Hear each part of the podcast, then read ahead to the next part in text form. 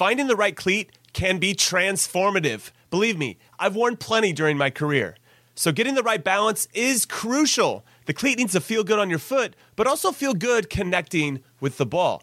The New Balance Furon 7 Plus is built with both of those points in mind, offering overall comfort and precise striking in the game's fastest moments. Because, as I learned the hard way, because I didn't possess much of it, speed matters in soccer. That's why the Furon 7 Plus is built for accuracy and precision at rapid pace and is engineered specifically for use on firm ground. Why is this the ideal cleat, I hear you ask? Well, not to get too scientific, but the Furon 7 Plus offers a lightweight yet supportive hypo knit with mesh lining upper construction and is paired with offset lacing for a truer strike of the ball, which is a long way of me saying that your game will immediately get better when these are on your feet. Learn more and purchase the Furon at newbalance.com.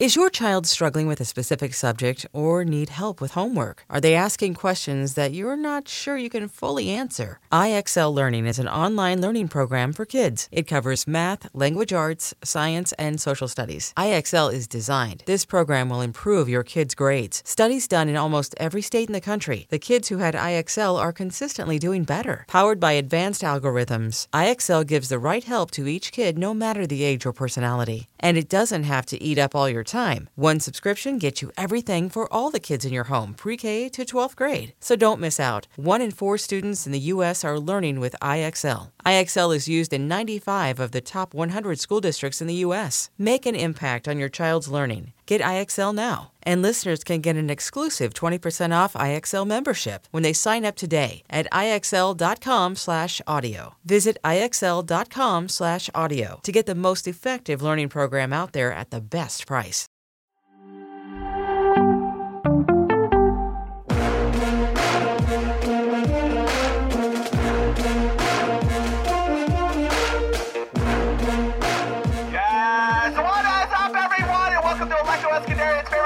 Favorite podcast, the Soccer We Trust. I'm Jimmy Trash Can Cream Cheese, Conor Dino Conrad, alongside Charlie Chuck Wagon Davies and Hollywood Heath Pearson. Guys, did you know that Aleko only had one cap for the U.S. men's national team? Also, there are currently 619 guys that only have one cap to their name, and Aleko was one of them. So I wanted to honor the one oh, cap wow. heroes out there because it's tough to even get called in, let alone represent your team, your national. Who else team is there? in one game? There's Yeah, a give us lot. some I- not- give you give us some notable one no. Joey Yeah. Franchino, there's a good one for you. Sean Franklin. Okay. Uh, who else is Isn't on Jesse one? Marsch a one capper? I think he has two. I think Jesse has two. Oh, He got the one against Ayani? China. yeah. Oh, Tate Ianni. That's Patrick Ianni's brother. Ritchie Kotschau. You remember Ritchie Kotschau? Richie Ledezma, currently playing for Okay. PSV. Brooks Lennon, Chad McCarty. Any of these names ring a bell? Who else is on? There's Is that- 619. I'm just like rolling through these. Kurt Onalfo, Ike Opara, Owen Otasowie, who plays for Club Bruges or doesn't actually play for Club Bruges. He's watching other guys play for Club Bruges, but he's on the club. Who Mhm. else is on here? That's uh Man, Otasowie was a big Clyde talent. Simms. If you remember Clyde, Clyde's an oh, awesome dude. Love Clyde's that a dude. one capper. Okay. One capper, Tanner Tessman, Tony Tchani, Brandon Vincent, Taylor Twellman's dad, Tim, has one cap back in 1982. Way to go, Tim Twelman. Jeremy Jeremiah White, remember him? Oh Yep. yeah. Uh, Sal Zizzo. Let's give a shout out to Sal Zizzo with the one cap, baby. Yeah, so there's plenty of guys, but I wanted to give a shout out to uh Aleko Eskandarian. Jeremy Jeremy Ebobisse is another one with one cap. Okay. Well, that's a, that's a notable one. Chad Barrett, Yeah. Chad Barrett Eddie was a national teamer. Cole I think he Bassett. scored. I think he scored. Io that one Akinola? It was like versus the Bahamas or something. hold on. Let me see. Jesse Marsch has two caps. That's correct. Yeah. Yeah. Yeah. I know Bob gave him one that, that there was like a China game in, in San Jose or somewhere like that. Um, That was my first cap. Bob is handing out free freebies, Mhm. freebie caps to to his Yeah, players. He- Jesse- he I don't. I don't believe it. Ante, He gave Ante Razov a, a cap. in Jesse that Marsch game. has, or uh, excuse and me, Jesse Bob Marsch. Bradley has favorites. I don't believe it. that's i mean man one cap i mean the, the odd thing is right if you if uh not to hijack the subject but if you had say three caps for germany you would be you would have gotten a brand new contract you'd be making way more money and you'd forever be considered a german international at a level that i don't think that that we have here now it's germany right and it's not the, it's different than the us but like German international, the valuation, if you remember, like even Jermaine Jones, when he first got his couple caps with Germany, like he went into this category of like endorsement wise, contract wise, Mhm, mhm. and well deserving because he's obviously the quality of a player. But that is the difference between like being going into another cap. That's the validator of you being at another level uh, in terms of even the way your club sees you when you have a couple caps under your name. Maybe not one, but a couple. anyway, I wanted to start there because there's a lot of guys that when I was looking at players we could mention at the top of the show, I was like, let me look at the guys that are one cappers. And there's 619 of them. Obviously, that's going to grow as time goes on. But we're going to get into a big preview, everybody. So if you're listening, watching, whatever it is, make sure you subscribe, hit follow, leave five star reviews. We love all the support as we continue to grow this community ahead of the 2022 World Cup, which is coming very, very soon. And our guys are playing in some big games around the world. I kind of want to go, guys. I want to go chronologically. And we got to start with Strasbourg taking on Lille today because Timo Weah got some minutes last week against Lens in their 1 0 win. Lille's now up to seventh in Liga. That was a big win for them because Lens is currently in fourth. And now they travel away to Strasbourg. That's kicking off today. I don't think that team away is going to start Charlie Davies, but hopefully he comes on off the bench and becomes another super sub and continues to build on those minutes so that he can be ready to go in almost a month's time for the World Cup. But that's all you can ask for. I think we all know how important Timo Weah is to the U.S. men's national team now, having had him and he had to work his way into the squad because if you remember the Nations League, uh, he in the finals, he he came in as a sub. He was playing right back at times for Lille. He was playing, you know, right wing back for us. He got up and down. He was way down, I think, on the depth chart. And then he finally got his opportunity and he ran with it. And we saw how important he was because of his speed. He gets in behind. He's he's confident. He takes he takes chances and risks. He goes down to the end line. Now we when you don't have him, you realize how important that is because of all the space that creates Right. and, and his work ethic on both sides of the ball. So I would love I'd love to see him continue to build on his match fitness, his sharpness, and he's getting that training, but it's all about that match preparation and, and getting in games and, and obviously trying to get some goals and assists with that Yeah, squad. tr- training's one thing. Games, obviously, a, a much different animal. Before we move forward, though, and I meant to mention this before we got into the previews, we got an interesting tweet from one of our loyal followers, Eddie, on the Twitter. Make sure you drop us a follow on Twitter, ISWT Pod. We'd appreciate that. Ask us any questions you want. We'll answer them in a show at some point. Maybe not the one that's happening directly after you ask. We waited a couple shows before we got into this. He had a couple topics for us to explore. And one of the ones that I thought was interesting and could really tie into how we're framing up some of these games and what we want to see from some of our players this weekend in particular, because there's only a couple weekends left before Greg Berhalter has to name his 26 man roster on November 9th, which apparently is happening in some big to do in Brooklyn on ESPN or whatever. So we'll see how that goes. But this is the topic he wanted us to explore. What are the three things individuals on our team need to do at the World Cup for our team to beat expectations? Now, I kind of want to work backwards on this, Heath, because I feel like we need to define what the expectations are first before we can really nominate the three things individuals need to do to to get past that, to beat those. I mean, I, I would say realistically, it's it, as a team, it's to get out of the group stages, right? Make the knockout rounds. That's point. That's that's number one. I know Charlie had mentioned That's that like an, before. I a, know a my- very I- general way. I mean, I, I assume every nation's going into that though. Let's just Yeah. we we No, want to get out. Not, not, not every nation. You hope, but expectations, expectations versus reality are two big things. Okay, that's so fair. when you're looking at these groups and you're looking at the team who is probably the fourth ranked team in each group, the expectation is not to get out of the group. That it, that it would be let's put up some good performances that we can be, be proud of, represent our country well, and go back home, and people respect that as long as we went out with a fight. Then there's within the group, it's hey, let's get out. The goal is to get out of the group. Everyone has a goal Right. in each locker room. You're not Sure, going in to lose, but the expectation is not to get out. The expectation for the U.S. is not only to get out, and that's what the group's mission is. That's that's what should happen. If they play well, they should get out of the group. And you never know with an upset against England, you know, a draw against England, whatever that is. Either way, anything less than getting out of the group is unacceptable. Okay. Yeah, okay. I, mean, I mean, I would say unacceptable versus the versus uh, uh, the expectation. I, I mean, I guess that's the I guess it's the same thing. But I, I guess what I'm saying is like no team goes into the World Cup thinking they don't have any chance of anything, right? They're thinking the same thing. Is like, man, if we could pull off a draw on this one, and then maybe the second game becomes okay, we can get a win here, and and that's kind of kind of how it goes. But I would say the U.S. is in that upper category of it has to get out of the group stages uh, for us to look at it as any sort of recognizable, even measurable impact on the World Cup. I'm not necessarily saying success or failure. I mean, that's all relative. But to get to that, I, I think to get to the individuals, you've got to start with at least a, a collective goal of, you know, can't just be like Timo Weah scores two goals in the group stages, you know? Um, you got to get out of the group stages as a team. Well, what Yeah, stood out that- for me, would- well, Charlie, for what what stood out for me, what you said is we have to play well to get out of the group. So I think the macro thing is yes, I have expectations that we can and we should get out of the group.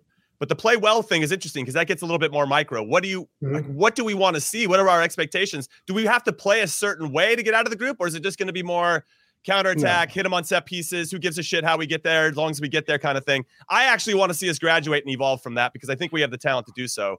Yeah. But the Japan and Saudi Arabia game, maybe hit pause on that. And now I just want to get out of the group, however it matters. No, I, I think I think there's levels to it, right? So Saudi Arabia is a perfect a, a- perfect opportunity to talk about their expectations in this group. They have Argentina. You're not beating Argentina on your best day. You're not beating Argentina, Unless And they then have a unless they have their worst day when we're having and then Argentina has like a red card or a couple. But then you have Mexico and Poland. They're finishing fourth. In reality, that's what everyone in the world thinks. Now, in this in their group, they're probably saying, "Hey, we can maybe have some uplifts. Maybe we have a couple draws go our way. You know, maybe there's a red card, whatever." But ultimately, the expectation is that they finish fourth. You look at the U.S.'s group, Iran, Wales. I know FIFA ranking doesn't really hold that much bearing in this competition, but they should get out considering that they're a better team than Wales and Iran. They have more talent than Wales and Iran. So I think when it comes to tactical discipline within the game, they should go out and ball against Wales. They should have more possession. They should keep the ball. They should create chances, prevent Wales from getting on the counter. Good. Against England, you got to switch it up because you can't play that way against England. England are better pound for pound individually as a team. They've done more as of as of late. Yeah, they have been in a, a little bit of a rut, but ultimately you have to change the way you play. And it's got to be, it's probably going to be ugly. But if you win that uh, game ugly or you get a point or result in that game ugly, everybody in the US isn't going to give a, a damn. I get it. I get it. I get it. But for us who want to see us get better and Oh, play no, better, I, I'm, I'm in the boat. You Okay, just that's fine. okay, you get it done. Okay, I respect it, and, Yeah, and I'm I'm. I'm I'm I'm there. But but let's scrape away our our our passion for the team and and obviously our previous experience, and just look at this as this U.S. team finished third in their World Cup qualifying region and tied with the fourth place team, Costa Rica, who had to go into a playoff to qualify for the World Cup. We didn't win our group. We didn't necessarily play great throughout World Cup qualifying, but we did just enough, and that might be what we have to do to Yeah, get through our group. but Jimmy, Jimmy, what, I'm just saying. what I'm is just per- trying to what, put that out there. I'm just trying to what put do that you out there. call a person that finished last in their med school class? You call him a doctor. I get it. Yes. But So that's qualifying. But World Cup group stages, that's different. I think that's a that's a tournament play versus like the, the the goal to qualify supersedes anywhere that you fall into the category. No one looks back and goes, get it. "Yeah, but you know where where they are." Do I think that that we fell short of the expectations then? Absolutely. But it, it, it 2018 is the example of of failing. Uh, whereas this was this was a little bit more of like we can look back on it and go, well, yeah, yeah, they should have gotten more points out of these games. They struggled away from home and all those types of things. In the group stages, I think uh, uh, uh, Charlie's right. And I, there was a comment in here that was uh, about about the U.S. having the highest Group B has the highest average FIFA ranking, and it was around 15 or something like that uh, as as an average. Now we know that the, the rankings don't mean anything because they are just completely screwed up and skewed, especially in the world of COVID, on how accumulation of of of those those um, coefficients work. But there is uh, there is an opportunity. I think Group B probably gives the most most life if you're Iran. If Iran was in Saudi's group, or if the U.S. was in Saudi's group, or if if Wales was in Saudi's group, they'd all be looking at it the same way as Charlie just mentioned. But now they all feel like there's a little bit of hope. So I think there is a little bit of danger in there that everybody believes that they can get out of this group based on who's in this group. But for the U.S., I don't care how they play. As long as that fight is there, they make it difficult. They're going to, and that willingness to adjust to the game, adjust to the circumstances. Charlie says we should have the ball against Wales, but if we don't, then what? And that's what I want to see from this team is like if we don't have Okay, the ball, if. Wales plays us differently, because if you're another team, you look at us and you go, we struggle in the low block, we struggle against the high press, maybe they're going to say, let's take it to them in a different way, test it. If it doesn't work, we fall back into something different. So I think the U.S. has to do whatever it takes with the intelligence that they have to get out of the group stages. And it, that means just fight and throw everything else out. If that means despite the coach, and we know, by the way, the rumors out of 2019 World Cup was that the team fought despite Jill Ellis. They they decided to come together and say we don't necessarily agree with certain things, the way she treats players or the tactics or whatever. I'm just speculating on what it was, but they came together and decided that they were going to be the group that, despite all the challenges they had with their coach, they were going to go and win the World Cup. And I think the U.S. doesn't necessarily have that that sentiment publicly with Greg Berhalter, but they need to find a way to come together, either for or against or with or alongside. That's going to get them that result to get out of the group stages because it's not going to be from the little tiny tactics that we've seen Greg tinker with over the last couple of years. Okay, so expectations. So to get out of the group, let's just set that as the standard. Then, what are the three things you think individuals have to do to exceed those expectations? Charlie, I'll come to you because at this moment, at this very moment, it just feels like I don't know if Wales and or Iran, and definitely not England, are scared of us. I don't think we've we've we've shown any results, especially recently, where they're like, God damn, those guys are good. You know, I think that there's been some blueprints that have been laid down by some of our recent opponents that this is how you can stifle and frustrate this American attack. And then they lack the ideas, maybe creativity, or even the guile and grit to to fight through that. And that makes me a little bit nervous. But let's say the three. What are some of your? Maybe just give us one, and then Heath can have one, and I'll have one as well. Well, one, I love the fact that no one's scared of the U.S. That's great.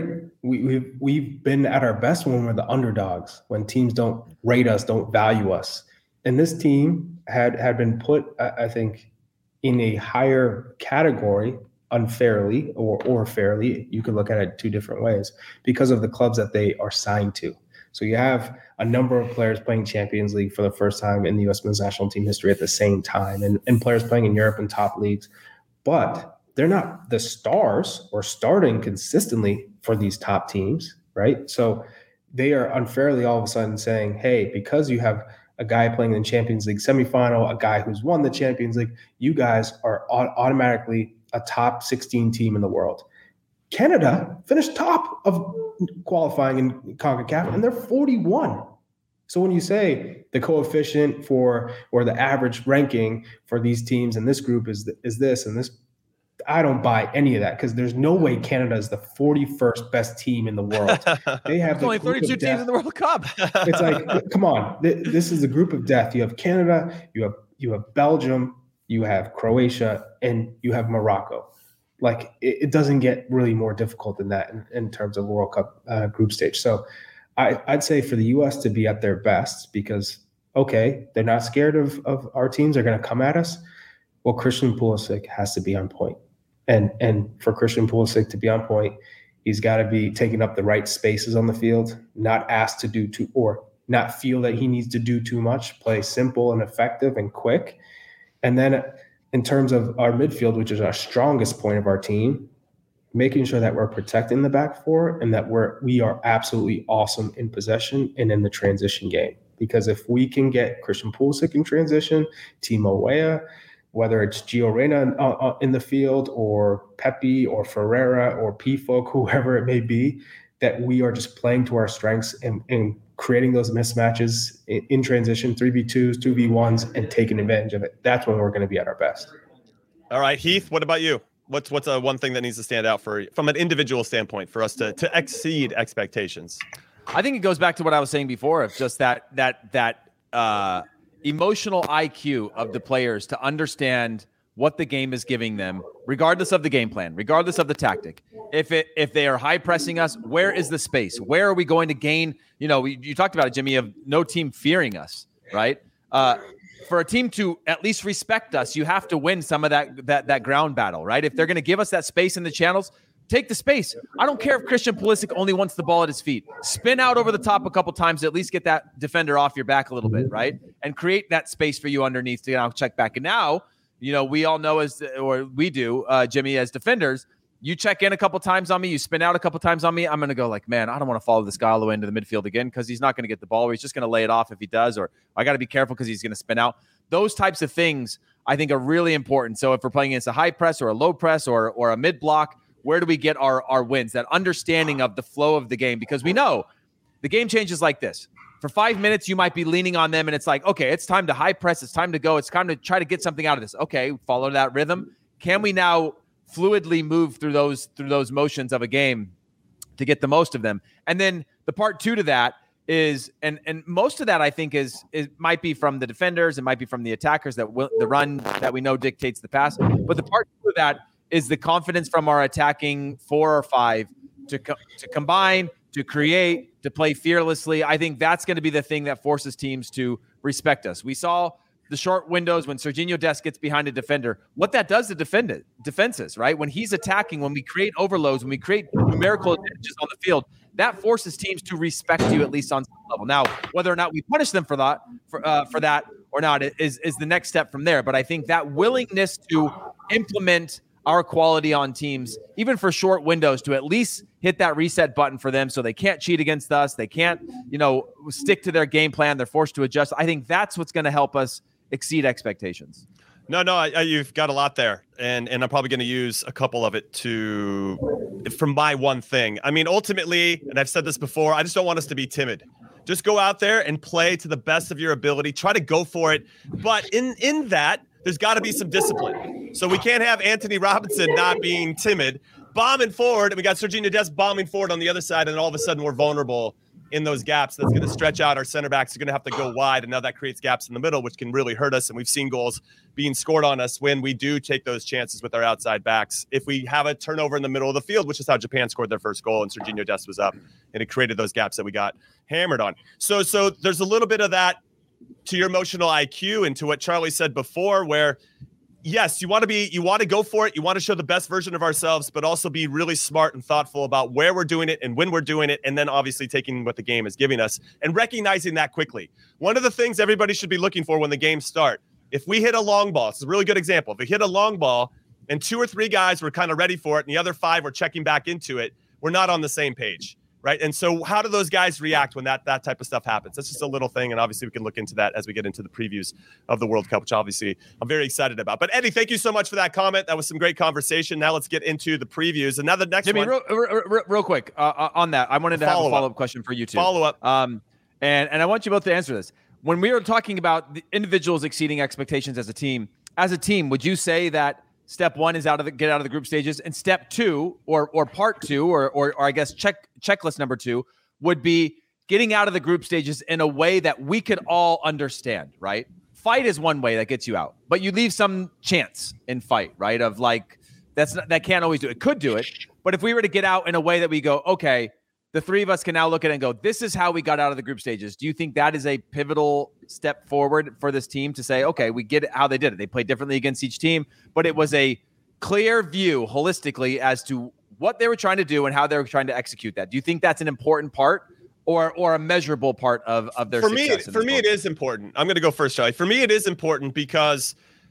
i want to see us obviously the grit and the fight has to be there that is a hallmark of of our national team and i don't want to ever lose that no matter how talented we get and become and as we're definitely getting to those levels that always has to be there the the next thing though is we have two opponents in this particular group in wales and iran that we should, at least on paper, have enough talent to dictate what's happening in the game and and to be anticipatory.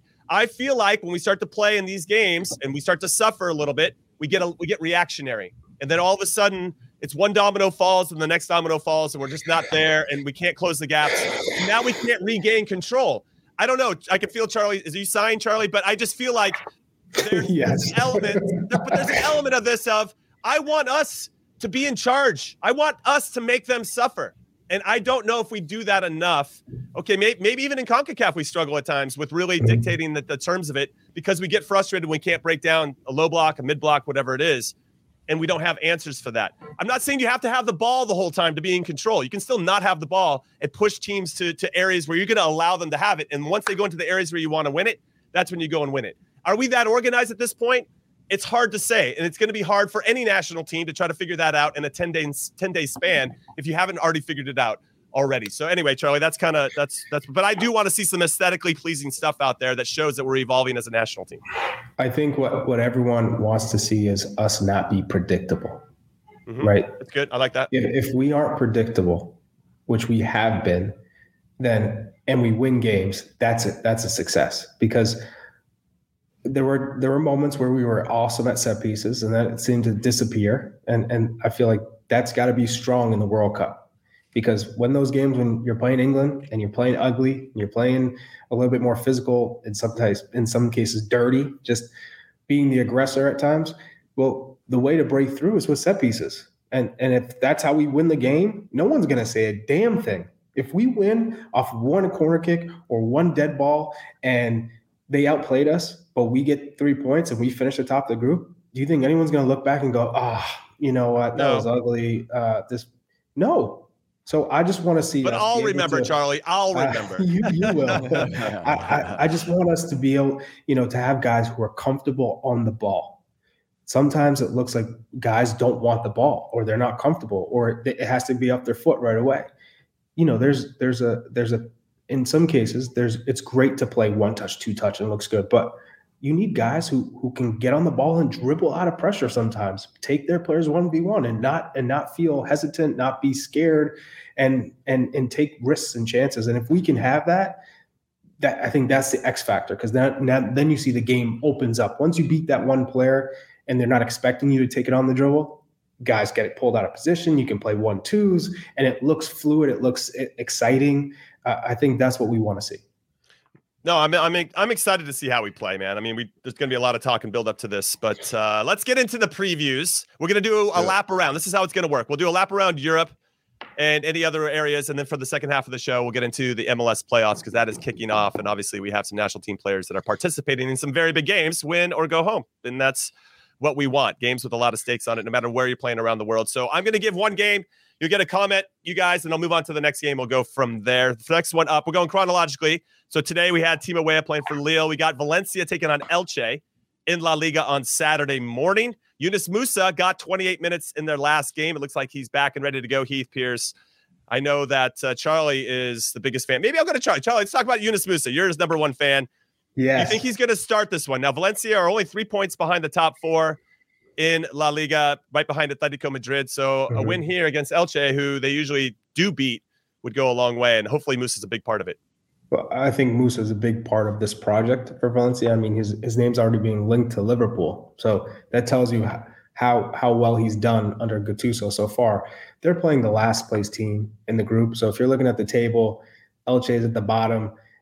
This is an opportunity to either a let him come in as a, a second half substitute, maybe at halftime, maybe you know at the 60th minute, or you say, all right, he's he's well enough. We feel confident. I mean, they've only scored four goals in league play, and they've given up 19. Uh, if he's good to go and there's no question marks about his health, I want to see him start because this is an opportunity to get on get on the score sheet. So um, it, it's a great game for for for Yunus Musah to be a part of. All right, that's one to keep an eye on, of course. Go ahead, Heath. the upside on that is that he is now an asset, right? He is a financial asset for the club, and that's a incentive to like for like with another midfielder that's experienced or a player like him that you know is building value.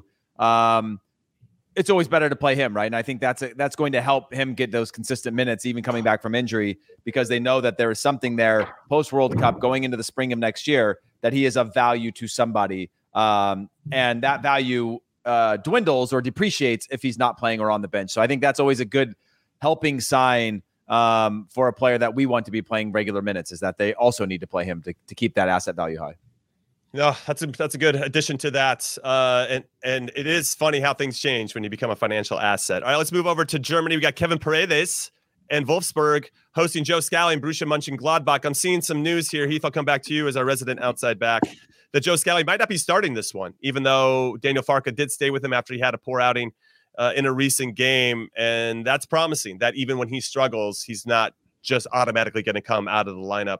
But I'm seeing some reports that he might not get the start in this one, which obviously would give us cause for concern because even though Joe Scally, I think, only has three caps for the U.S. men's national team, he is definitely on the tip of everybody's tongue, including our own, about being included in the team because he is a player that's playing well, playing in a top league, and playing for a big club. And uh, we need as much experience of those types of guys as possible.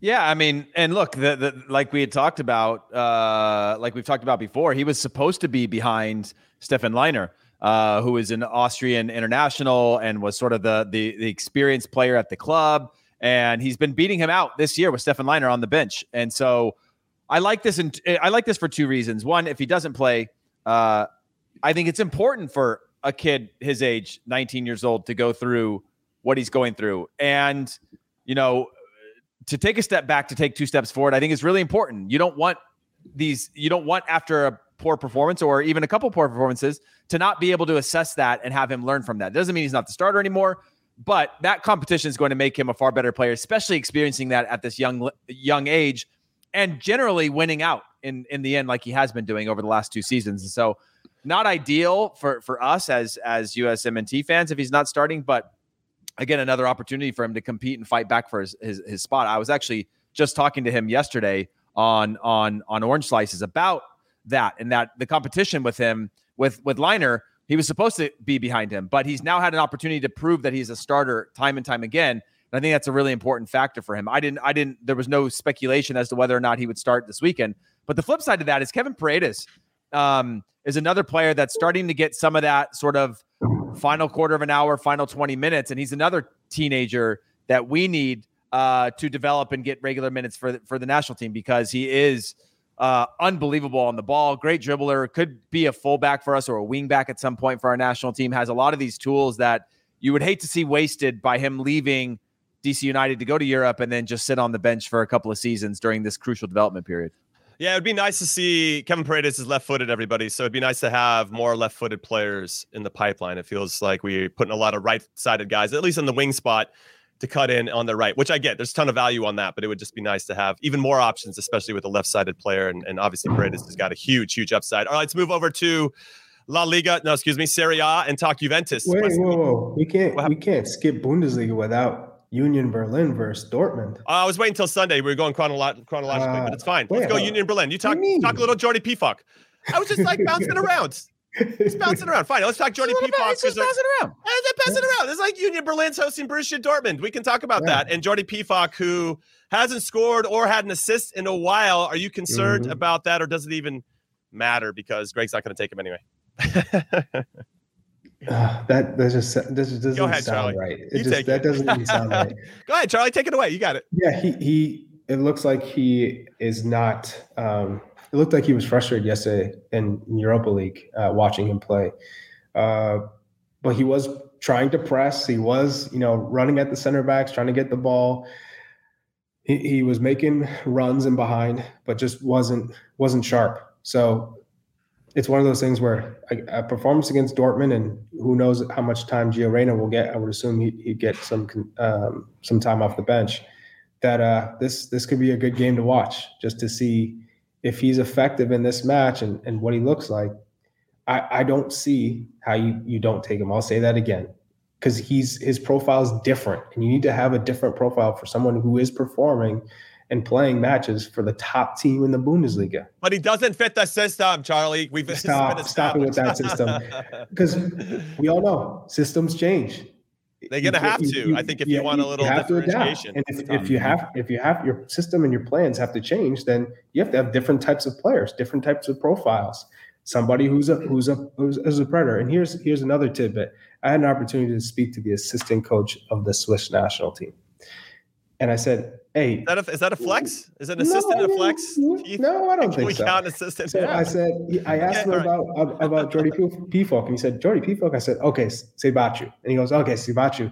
Um, he is considered a, a good striker. He is. He said if he was Swiss, he'd be on the Swiss national team because they don't have great, the greatest strikers. But put some respect on Breel Embolo's name. they, they, don't see him as a as a typical nine. Um, but they but they he, he did say he's a striker that everybody in Switzerland respected because he's he's he's not the fastest, he's not the best dribbler, but he's a goal scorer, and that's what he's in the form of his life. But he can't dribble. he can't. He can't. He's not a dribbler. But what I will say is, he gets in the box He's smart with his movements and he finishes.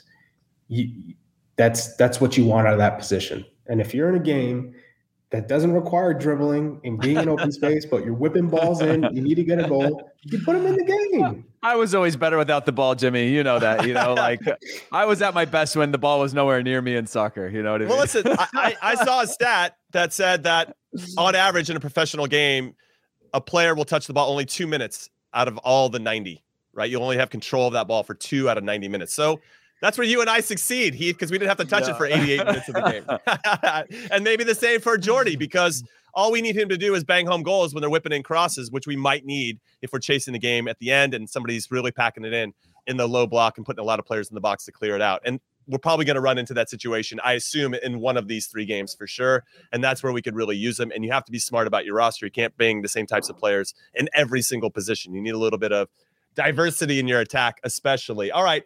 Well, Gio Reyna and Borussia Dortmund came back from 2-0 down last weekend to, to, to draw with uh, Bayern Munich 2-2 in their Klassiker. They had a 1-1 draw midweek against Sevilla in the Champions League. Gio Reyna didn't get minutes last weekend, got minutes against Sevilla. Had a nice little uh, dribbling slalomly run, which was nice to see that he's got the confidence and still running at people because that's what he does best. We'll see if he gets. I don't think he'll start. They seem to want to protect him in bubble wrap, and at this point, I'm okay with it. Let's just get him 15, 20 minutes until uh, the World Cup starts and then maybe we can roll them out and see how it goes. So that'll be interesting to see. But let's the go back. The Problem is they don't they don't wrap any of their other players in bubble wrap. And then Gio Reyna ends up having to play 70 minutes because their other players get injured. Uh, which is That's true. Ideal, but I'm for it. That's true. All right, let's go. I want to talk Weston McKennie because this is an interesting situation. And Charlie, I'll come to you uh, on this. He comes in at halftime last weekend for Juve for Juan Cuadrado. Then he starts, and they lost to AC Milan 2 0. Then they go to Maccabi Haifa and lose 2-0 in the Champions League. He starts that one, gets pulled out at halftime. Maxi Allegri got that uh, dreaded. The board gave him the no, no. He's still our coach until the end of the season from Andrea Agnelli, who runs Juve, and I think that's the kiss of death for Maxi Allegri, especially if they don't get results in the Turin derby because they're taking on Torino this weekend. I don't know what's going to happen with Weston. I'm seeing a lot of criticism of him from the Juve fans. There's a lot of talk that they're going to try to move him in January now and try to get uh, Milinkovic Savic from Lazio, and that they need to move him to make room for Milinkovic Savic. There's there's a lot of smoke. I don't know how much fire is there, Charlie, but uh, I don't know if Weston's going to start. I don't know what's going to happen. I don't know how he's going to perform. He seems to be pretty hot and cold these days. What I would say is, at a big club, this is the norm. Big names coming in, coming out you know, managers coming in, coming out, tactics changing, form dipping. So naturally, as an American center midf- center midfielder for Juve, there, sometimes you, it's really tough to find consistency, and he's had to prove himself. So I, I'm not worried about his mentality. I'm not worried about his skill, his skill set he has to just take it day game by game week by week training by training. And that's the mentality that you you want from a player. That's why they go to europe because you're you're fighting you're constantly tested. Nothing's handed to you. For weston McKennie it's literally about performing when you get your chance. And sometimes he's taken it and for the most part he has taken it. That's why he's he's played so so many minutes. But as of late, I, I, feel like there's been a dip in form. We've seen that with the national team. That was probably the worst game I've, I've ever seen him play uh, in in a U.S. jersey uh, against that, especially in that first half against Japan. So for for Weston, it's just trying to build yourself back up and getting into a, a rhythm and, and and getting that form up so that you one are playing uh, meaningful minutes for Juve, but two you you head into the World Cup really feeling confident and good about your performances. Okay. No, I, from your lips to to the Weston McKennie's ears, hopefully he does well and, and takes advantage of these minutes because it's getting feels dire. That whole situation feels dire. It's not just isolated to him. All right, I'm going to whip through all the other players. Heath, you jump in, and uh, I think we might obviously spend some time on Leeds versus Arsenal, but let's end on that one. I'll do all the other ones. Celta Vigo is, and that's Luca de la Torre hosting Real Sociedad. He hasn't played much, so I'm not expecting to see much of him in this one, we got uh, yes, Verona, who are on the bottom or close to the bottom of the table in Italy, taking on AC Milan. We'll see if Sergiño Dest starts. I'm not convinced that he's going to. I think that Pierre Kalulu, who started against uh, Juventus, will probably get the start at right back. And then uh, another game in the Premier League, we have Aston Villa taking on hosting Chelsea.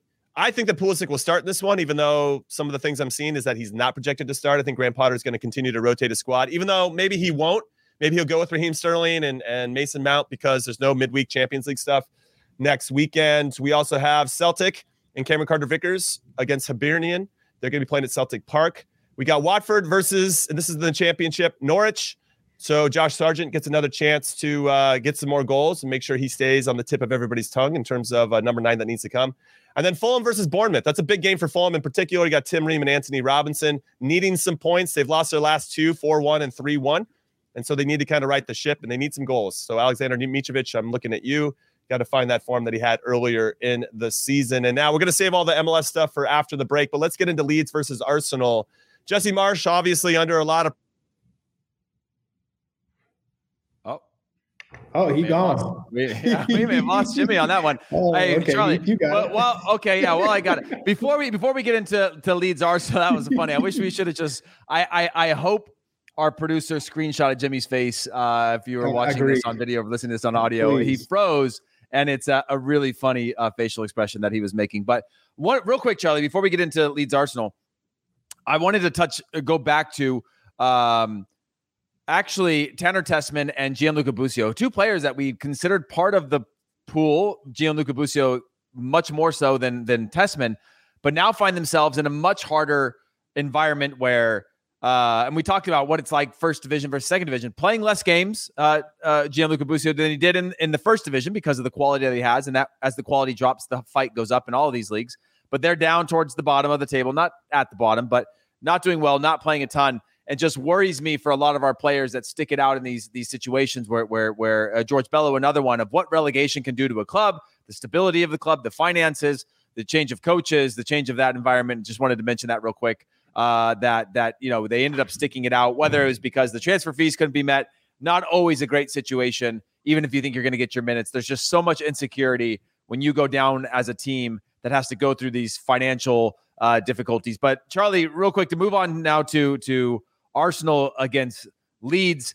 We know that uh, Matt Turner is going to be on the bench for this one, uh, but coming off of a great Europa League performance from him, and then Jesse Marsch, w- what continues to be sort of this uh, almost simmering of him in the hot seat for the results that Leeds are going through. Do you think that there's any risk for him? Do you think we know that that most fans in most leagues have have um, short term memory, and if it's not about you know what have you done for me today, then then the questions start to be asked. And this is a team that's continuing to build their identity. But for Tyler Adams and Brenden Aaronson, both seemingly having good performances on a team that that that I think is is struggling a bit. They they are struggling right now, and they're playing Arsenal, who is top of the table. I mean, this is not going to be an easy game, but one win, and that puts them at eighth with Bournemouth. So it, all it takes is one match to, to to change the narrative for Jesse. And teams teams they're it's not like they're uh, even if they haven't been in the best of forms, it's always a competitive game, right? They're always in it. Yeah. I, I think this this is a, a, great game for our guys in particular, Tyler Adams and Brenden Aaronson, to see how they adapt with this Arsenal team who who have been for the most part brilliant this year. So I, I'm really interested to see, you know, what Tyler Adams how his discipline is in a game like this because he's going to be asked to to to do so much in terms of covering ground, winning those balls, but he has to protect that back four in this game and, and be strong in, in the midfield because Gabby Jesus he'll check into the midfield. So cutting off the option to pass to him to his feet and forcing them to play him behind, make it predictable. And then you have Thomas Partey, you have Odegaard who's always on the ball. How, how does he deal with that? And then Brenden Aaronson on the on the flip side, how does he find space in that midfield? Because Arsenal have done a good job of closing it down with the partnership between Granit Xhaka and, and Partey. So I'm, I'm hyped for this. This my Arsenal's our, team. So um, yeah, this this one will be good. Yeah, I don't. It should be a fun match, and and obviously the, the the issue with, like you said, one win puts you back right middle of the table or upper middle of the table. You're always, you know, now you face the difficulty of your scheduling. Right, you're playing against an Arsenal squad that could continue to carry that narrative, but hopefully they can get out of it. Arsenal obviously very good. Leeds are also very good at home, so it should be a fun one to watch. But we're gonna take a quick break. When we come back, we've got MLS playoffs to discuss, so don't go anywhere. And Heath is paying his Wi-Fi bill. I'm Sandra, and I'm just the professional your small business was looking for. But you didn't hire me because you didn't use LinkedIn jobs. LinkedIn has professionals you can't find anywhere else, including those who aren't actively looking for a new job but might be open to the perfect role, like me. In a given month, over 70% of LinkedIn users don't visit other leading job sites. So if you're not looking on LinkedIn, you'll miss out on great candidates like Sandra. Start hiring professionals like a professional. Post your free job on LinkedIn.com slash recommend today. Okay, picture this. It's Friday afternoon when a thought hits you. I can spend another weekend doing the same old whatever, or I can hop into my all-new Hyundai Santa Fe and hit the road. With available H-Track all-wheel drive and three-row seating, my whole family can head deep into the wild. Conquer the weekend in the all-new Hyundai Santa Fe. Visit HyundaiUSA.com or call 562 for more details. Hyundai, there's joy in every journey.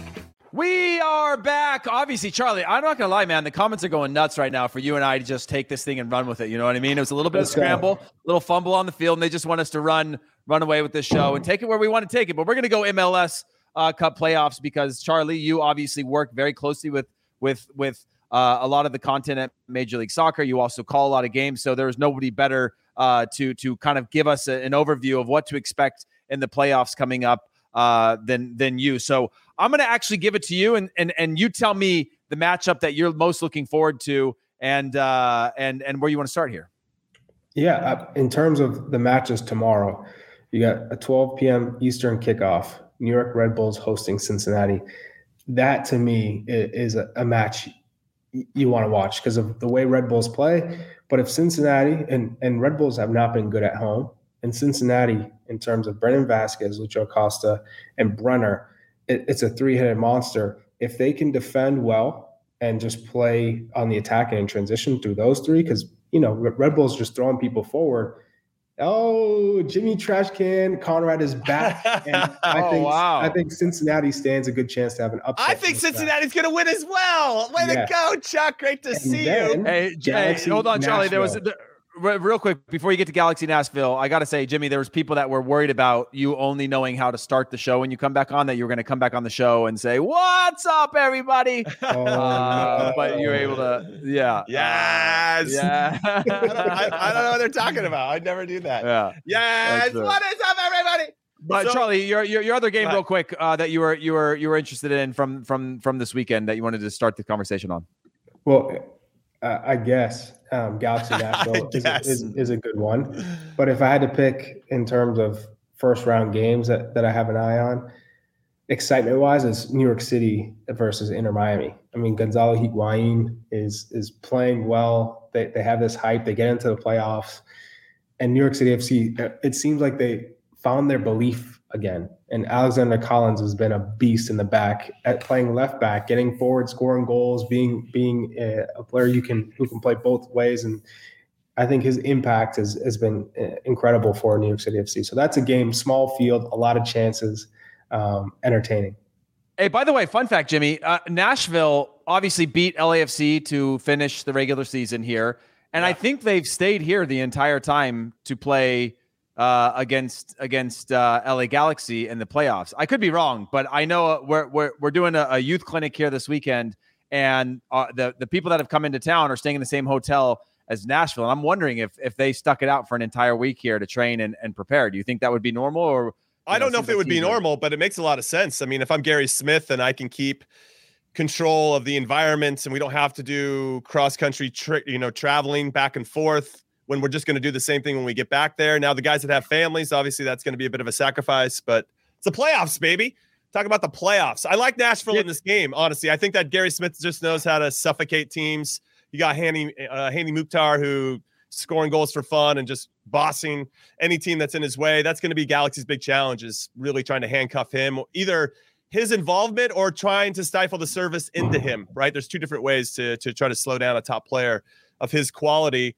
I just think Nashville know how They're to gonna, turn it on. They're going to make it I- bad. They're, they're going to make it ugly. yeah. right? Defend and then counter through Hany Mukhtar, who's going to be the MVP, right? So I I think that it's a game that's probably not going to be the most attractive to watch.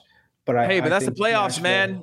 Yeah, I think Yeah, I- Nashville defensively uh, will will put it together, and then you know it's on Riqui Puig to to do to do the job. I mean, he's been an incredible talent so far for the Galaxy, but he's going to need to continue to to to make the game from the midfield. I mean, these two teams played twice this season, and in LA it was 1-0 to the Galaxy, and then in Nashville not too long ago, that's when Chicharito missed yet another penalty. it was 1-1. So these two teams play pretty tight. I, am a I'm a fan of both managers, and I think they they know how to get the most out of their teams. Who's going to take their opportunities? Chicharito, Mukhtar, who's going to make the saves? That's uh, obviously going to pr- you know prove to be the difference. This is Captain Obvious type analytics, but this is um it's going to be a good game, but it's going to be ugly. So if I was going to try to find something a little bit more aesthetically pleasing, I might watch Montreal. I love Montreal right now. They're flying under the radar. They're taking on Orlando City. I think that game's going to be really interesting. NYCFC Inter Miami is going to be interesting because NYCFC waited till I don't know the very last minute to name where they're going to play this home game, and and you got Phil Neville, the, the coach of Miami, being all pissy about you know, this is a joke. This is a country that wants to host a World Cup in four years, and they can't even get a home field for this. He just went in hard, which is going to be interesting. My and then Gonzalo Higuain, his, it's his last ever professional game. If he loses this one, he already announced. I think you mean Higuain. Higuain. yeah, yeah. That's, Mike, Mike Pecky would call, Mike, Mike Pecky would call him Higuain. Uh, but there's a lot of good games. There's a lot of good games. Austin FC obviously had a huge turnaround from in, in points uh, from last season to this season. So can they take that into the playoffs? Obviously, having a game at home against Pablo Mastroeni and RSL, that's another team that likes to play ugly. I mean, at times they can they can turn it on, but but I think when playoff time, everything just gets a little bit tighter. I don't know, Heath. Did you have any games that you were looking at? No, I like the I like the LA Nashville one. Again, you already covered that, so I don't want to go too much in detail. I mean, Austin FC against RSL is, is one that I think is also an important one. Austin kind of went through, obviously, if you go back to last year where they were horrible, and this year just a complete turnaround of a team, and then flirting with the top almost all season long and putting a beating on on LAFC at one point and in the stretch, thinking that might, they might even be able to to go after a, a a supporter shield. Ended up falling short of that, but are still a team that obviously has has weapons and has a style of play that's really attractive. That could be a fun one against RSL. And RSL, I just don't know what to expect out of them uh, match over match. And obviously coming in as as as the seven. At, uh, Austin FC at home. That's that's one that I mean. Austin FC is not a team that I would want to play in the playoffs just because of they've sort of had this redemption mentality all season long, and and and uh, they're probably going to bring it in this one as well. Yeah, I think Austin they've scored the second most goals in the Western Conference, and uh, I don't know. I just think they're full of confidence now. Salt Lake had to go into Portland and or excuse me, it stay at home and play Portland to both vying for a playoff spot and got that win. So they kind of cut their teeth in a playoff environment already. Sometimes that does help you be prepared for what's about to come. I do want to talk FC Dallas, Minnesota United as a resident number nine, Charlie Davies, because Jesus Ferreira's got a chance to now shine in the playoffs. They just got to get him the ball. He seems to do well when he's fed. It's a little bit harder for him to to maybe have as much of an impact if he's not seeing a lot of the ball, which is what we see at times when he plays for the national team. I want to see him shine because if he's doing it for uh, for FC Dallas in the playoffs when he's got to be the main man, that's going to help him in a World Cup situation. There's pressure, the expectations. For him to rise above it and deliver in this, I know it's not the World Cup, but it's a pressure situation. It's the playoffs. Let's let's go. I, I want Jesus Ferreira to take that next step forward because everyone's going to be watching. Everyone's going to say, "What does this U.S. men's national team striker have?" Well, does he have that X factor? Can he impact the game in different ways? Well, ultimately, you want to see him score goals, but how, how does he move? What's Minnesota is going to make it difficult? They're, they do not play, you know, the the the most pleasing to the eye. Um, so I'm I'm excited for Jesus Ferreira because this is a big opportunity for him, and if he, he grabs it with both hands, then that's just more confidence for him that he could he could do it for the U.S. men's national team in the World Cup here's the fun fact about this FC Dallas Minnesota United game. Uh, Dallas in their last six at home beat the Galaxy, uh, beat the Earthquakes, not that hard. Philadelphia Union drew with RSL, beat LAFC, and beat Sporting Kansas City. Those are some quality, quality teams. Uh, one of which was the Supporter Shield winners, and obviously Philly Union doing it on the Eastern Conference. So I think I like FC Dallas in this one, despite me going over to support Minnesota United last weekend on decision day. That was fun to see some old friends. Uh, on the flip side, Minnesota United have lost five out of six away from home, and including their last one against San Jose 2 0. Lost to Sporting Kansas City 4 1. They kind of limped into the playoffs, did just enough against Vancouver to get in. Is that enough? Will that give them a breath of fresh air to make it happen? I don't know. Let's do predictions. Let's make it our final thoughts at the same time. Charlie, I'm coming to you. I think we already have an idea who you think is going to win MLS Cup, but why don't you remind everybody that maybe didn't know? What- Yes, I have Cincinnati upsetting New York Red Bulls. I have Nashville upsetting Galaxy. I have Austin beating RSL. I have Montreal beating Orlando City. I have New York City FC beating Inter Miami, and I have Dallas beating Minnesota. Then I have uh, FC Dallas beating Austin, uh, LAFC beating Nashville. So it's I love this, LAFC like a blow by blow over here. yeah, LAFC, Dallas, conference final. LAFC wins. Home field advantage, I think, plays a big role in LAFC getting to MLS Cup. And then on the other side, I have as my Eastern Conference final uh, the Philadelphia Union versus Montreal. In Montreal, um, because they they have beaten Orlando City, because they had to uh, beat New York City FC. I think Montreal gets to MLS Cup final versus LAFC, and LAFC ends up Wow, look at that. I like that. Thank you for that, Charlie. You're welcome. That's a good final thought, man. How about you, Heath? You're gonna give us a blow by blow. How do you think it's gonna I- go? Okay, I'll give you. I'll give you that. Hold on, let me just go Look, open up you- this get thing your again. bracket up. Uh, well, I've got. Uh, I've got. L, I've got LAFC winning their first round bye, uh, going into the conference semifinals. I've got Nashville beating LA. I've got LAFC beating Nashville and going to the uh, Western semifinal. Okay, okay. So Or that the conference that final. done. Sorry. Uh, I've got. I've got Minnesota actually beating Dallas. Uh, uh, Austin beating RSL. RSL then getting to the conference finals by beating Minnesota. Uh, Wow. So it'll be an LAFC uh, Austin, which I don't generally like to go one and two seeds like that, but that's the way I see it playing out. Both high scoring teams. It's just a matter of whether or not they can actually tighten it up and play in tight circumstances. But they do both have the ability to to get goals in in, in tough moments. And then on the other side, I've got Philly taking on Cincinnati in the conference semifinals after Cincinnati beat uh, Red Bull. NYCFC taking on Montreal uh, after NYCFC obviously beating Miami and Montreal beating Orlando. And then from there, it's where it gets a little bit tricky for me. You It know, I think I think I'm going to go with with what Charlie said. Montreal going to the conference finals uh, against a a Philadelphia Union, and uh, I'm So wait, wait, I'm wait. You saying- have you have one two one two is your final four. yeah. Yeah, I'm oddly. Wow. I'm just when I. I mean, I, Charlie, can you give him? Can you give I mean- him some some crap for that? Like, like he Okay. always gives you a hard time. No. the okay, favorites. you know what? It's- I'll it's take. right. One two one two. It's Like there's no upsets. No, the only other thing that I would go with is NYCFC beating Montreal in in the uh in the conference semis. the reigning conference MLS final. Cup champions And then do they, NYCFC. and then they, do they Yeah. beat the Union again? And then that's I mean that's I mean the Union one was tough because last year they had a, a 152 COVID cases and had to play with like replacements.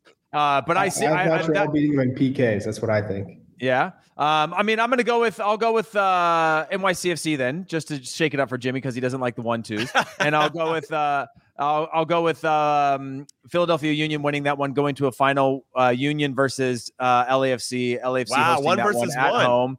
Um, and You going- and you going the LAFC chalk, as they say. taking that one Yeah. at home. Yeah, You have LAC winning as well at home.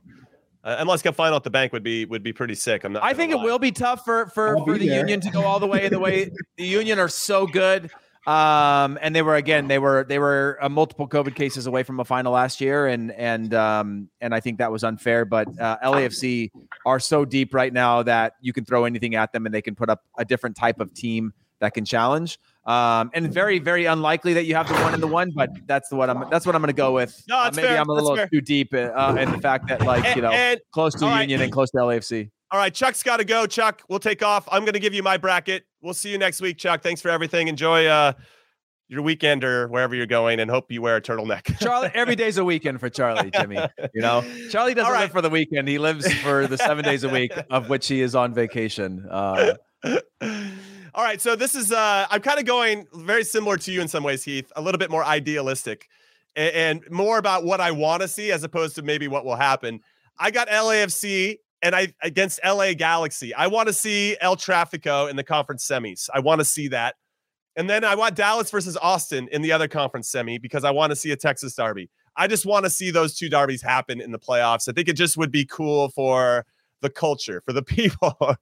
and then I think that LAFC will get past the Galaxy. It'll be a high scoring affair because they always are. I can't wait for that one. By the way, I'm that's one that I'm already like planting seeds of. Like, if anybody, I, I'm getting tickets. I, will I went to I, I went somewhere. to the one last time they played. It was six to three. It was the most amazing game. Yeah, if it happens, I'm probably gonna have to come down from San Francisco to make it happen. I I I want Austin to go through, but I got a sneaky feeling that Dallas might do it for whatever reason. So so just to change it up and be a little bit different, I'll say LAFC versus FC Dallas in the conference final on the western side. Philly versus Cincinnati I think that Cincinnati's going to get past New York. Cincinnati are unbeaten in their last 13. I just like the vibes, and uh, I want to see how it goes. And then I think Miami's going to upset NYCFC.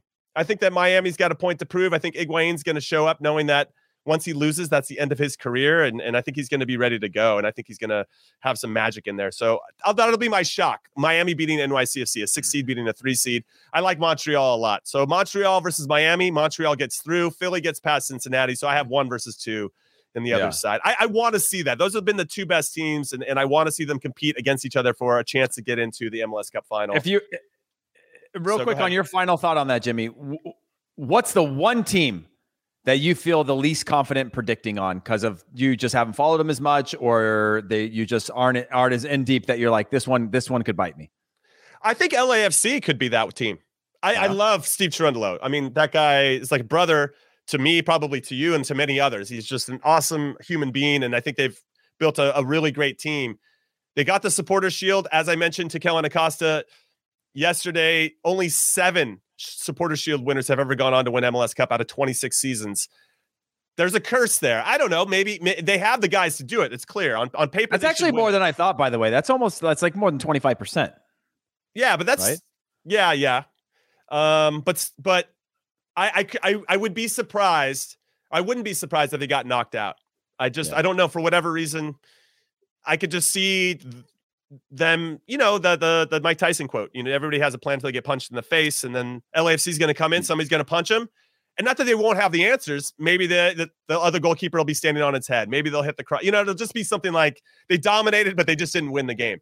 Right. On paper, they should win. I think they're going to win. I'm predicting them to get to the final. I think they'll beat FC Dallas to get there. Yeah. And then I, I actually might go just for fun, go with an Eastern team.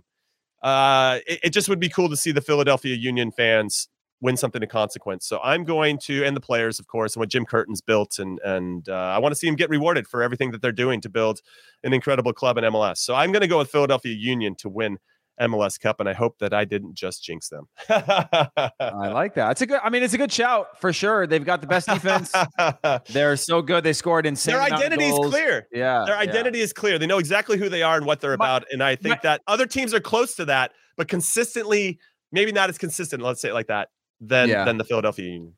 Yeah, I, I, mean, and the only argument I would have about LAFC is we've seen in the past, you know, they fall short when teams come in like a Seattle Sounders who aren't in the playoffs this year and just go, you know what, we're just going to kick you, we're going to punch you, we're going to play mm-hmm, scrappy, mm-hmm. and we're going to see if you can figure it out. We've got enough quality. If we get one or two chances, we'll beat you. Um, what I saw from LAFC this year when they went through this turbulent phase where Steve Cherundolo was sitting on 18 or 19 wins, close to the first season record of 20. They were cruising. somebody else.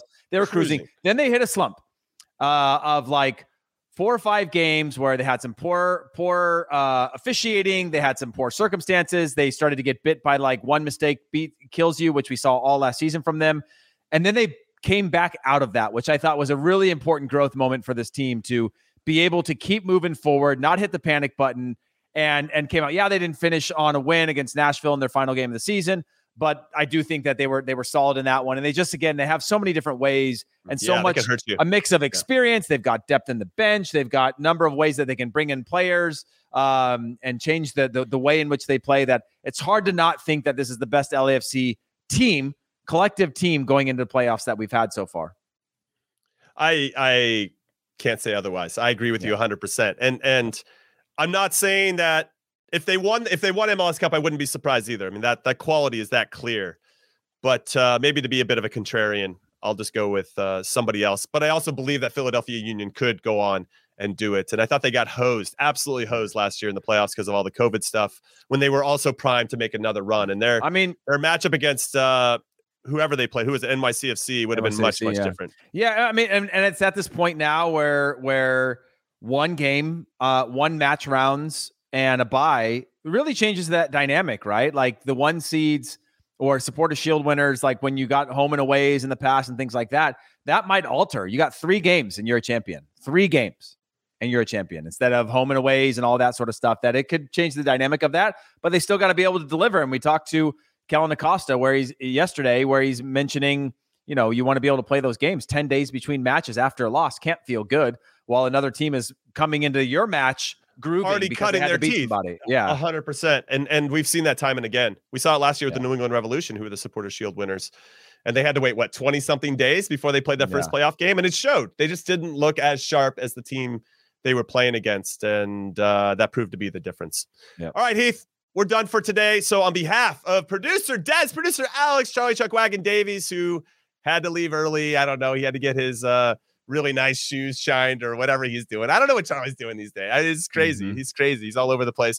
And of course, Hollywood Heath Pearce. I'm Jimmy Conradino Conrad, saying thank you for listening and watching to In Soccer We Trust as always. And we'll see you next week with a recap, a special guest. Of course, we got a big one potentially coming. We don't want to release it yet, but we never disappoint you guys. We always have a big name to dive into all the fun stuff. And of course, we're getting closer and closer to the November 9th deadline of when the 26 man roster for the U.S. men's national team is going to drop.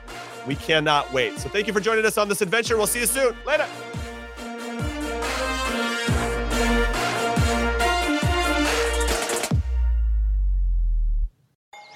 Paramount Plus and the National Park Foundation present A Mountain of Zen. Are you still listening? Good. Take a deep breath. You needed a break. This Earth Week, you can live stream seven national parks for seven days on Paramount Plus. So, yes, you can literally stream a stream. Paramount Plus, official streaming partner of the National Park Foundation.